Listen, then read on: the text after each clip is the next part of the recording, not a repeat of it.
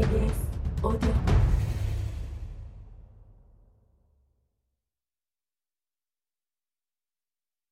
그의 전력은 범상치 않아. 좋은 가문에서 태어난 데다가 대단한 교육을 받았고 경이적인 수학적 재능을 타고났지. 나이 스물한 살때 이양 정리에 관한 논문을 썼는데 논문이 유럽에서 호평을 받았어. 덕분에 영국 어느 작은 대학의 수학 교수가 되었고 어느 모로 보나 더없이 미래가 촉망되었지. 그런데 그는 누구보다도 악마적인 유전 성향을 지니고 있었어. 유전적 범죄 소질이 그의 피 속에 흐르고 있었던 거야.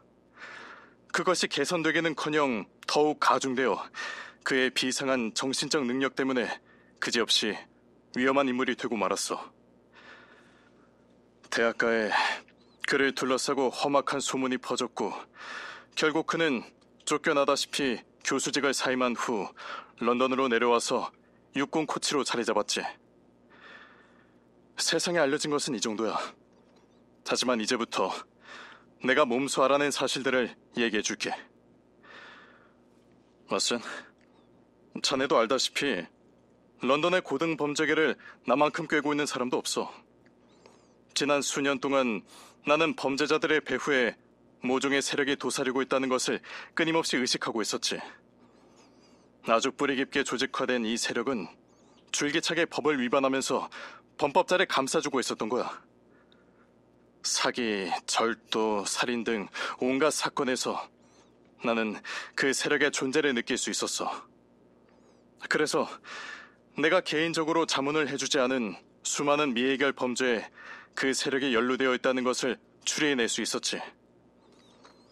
여러 해 동안 나는 그 베일을 벗기려고 애명글면한 끝에 이윽고 실마리를 붙잡아 추적하게 이르렀지.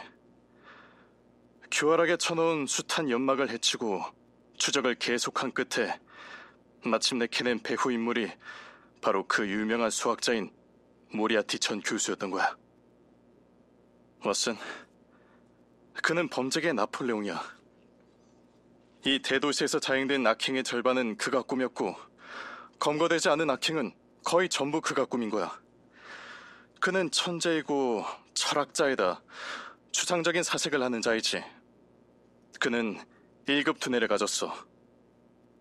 거미처럼 거미줄 한가운데 꼼짝하지 않고 앉아있지만 그 거미줄은 천갈래로 뻗어 있어서 그 가운데 하나라도 떨리면 제깍 알아차리지. 그는 몸소 나서진 않아. 그저 계획만 짜지. 하지만 하수인이 수없이 많고 놀랍도록 잘 조직되어 있어. 저지르고자 하는 범죄, 빼내려고 하는 문서, 털고자 하는 집, 제거하고자 하는 사람이 있으면 그 말이 그 교수에게 전달되고 사건이 조직화되어 바로 행동에 옮겨지는 거야. 하수인이 붙잡힐 수도 있어. 그럴 경우 보석이나 변호를 위한 돈을 조직이 대주지. 하수인을 부린 핵심 인물은 붙잡히지 않아. 아예 용의 선상에 오르지도 않지. 내가 추적해온 조직, 내가 까발려서 분쇄하려고 온 힘을 다 쏟았던 조직이 바로 그런 조직이야. 하지만 그 교수는 아주 교활하게 안전장치를 마련해두고 있어서 무슨 수를 써도 그를 법정에 세울 증거를 확보하는 게 불가능해 보였어. 왓슨, 내 능력이야 자네가 잘 알겠지만 최근 석 달 동안 별의별 수를 다 써본 끝에 나는 마침내 지적으로 나와 필적할 만한 호적수를 만났다는 것을 인정할 수밖에 없더군. 찬탄을 금할 수 없는 그의 솜씨에 그의 죄질에 대한 혐오감조차 잊을 정도야. 그런데 마침내 그가 실수를 했어. 작은, 아주 자그마한 실수였을 뿐이지만 그를 바짝 뒤쫓고 있는 상황에서 그건 그에게 치명적이었지. 나는 기회를 잡았고 그것을 발판으로 삼아 그를 올감해서 이윽고 이제 그물을 걷어올릴 때가 된 거야. 그러니까 사흘 후인 다음 월요일이면 때가 무르익어서 그 교수와 핵심 일당을 일망타진하게 될 거야. 그러면 금세기 최대의 형사 재판이 열리고 미궁에 빠졌던 40건 이상의 사건이 해결되고 일당 모두가 목을 매달게 되겠지. 하지만 우리가 혹시라도 때이르게 움직였다가는 놈들이 최후의 순간에 그물에 빠져나갈 수도 있어. 이런 일을 내가 모리아티 교수 모르게 할 수만 있었다면 모든 일이 술술 풀렸겠지. 하지만 그러기엔 그가 너무 교활해. 그의 주변에 그물을 치기 위해 내가 취한 모든 조치를 꿰뚫어 보는 거야. 그래서 그물을 벗어나려고 여러 차례 발버둥을 쳤어. 하지만 번번이 내가 길목을 가로막았지. 장담컨대 그 침묵의 대결 이야기를 책으로 쓰면 탐정 역사상 가장 치열한 공방전을 기록한 멋진 작품으로 자리매김될 거야. 나는 한 명의 적 때문에 그토록 격앙되고 그토록 압박을 받은 적이 없었어. 그가 통렬하게 치고 들어오면 나는 한술 더 떴지. 오늘 아침 최후의 조치가 취해졌고 이제 일이 완결되는 데에는 딱 사흘이 남았어.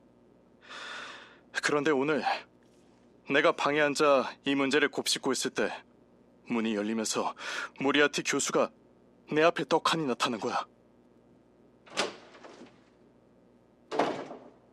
왓슨, 나도 강단 깨나 있는 사람인데 늘 뇌리에서만 맴돌던 바로 그 인간이 문지방을 밟고 앞에 서 있는 것을 보자 그만 가슴이 덜컥 내려앉더군. 그의 모습은 어쩐지 낯설지가 않았어. 늘씬하니 키가 크고 여위었는데 하얗게 벗겨진 앞머리는 둥근 돔처럼 돌출했고 두 눈은 푹 꺼져 있었지. 깨끗이 면도한 창백한 이목구비에는 그 교수 특유의 고행자 같은 표정이 깃들어 있었어. 많은 공부를 한 인간답게 구부정한 어깨에 얼굴을 앞으로 내밀고 있었는데 두리번거리는 파충류처럼 언제나 아주 천천히 고개를 좌우로 내두르는 버릇이 있더군. 그는 지그시 뜬 두 눈에 강렬한 호기심을 담고 나를 응시했지. 자네 전두골이 그리 발달하지 않았다니 뜻밖이군. 그가 마침내 말했어. 실내복 주머니에 장전된 화기를 집어넣고 만지작거리는 건 위험한 버릇이야.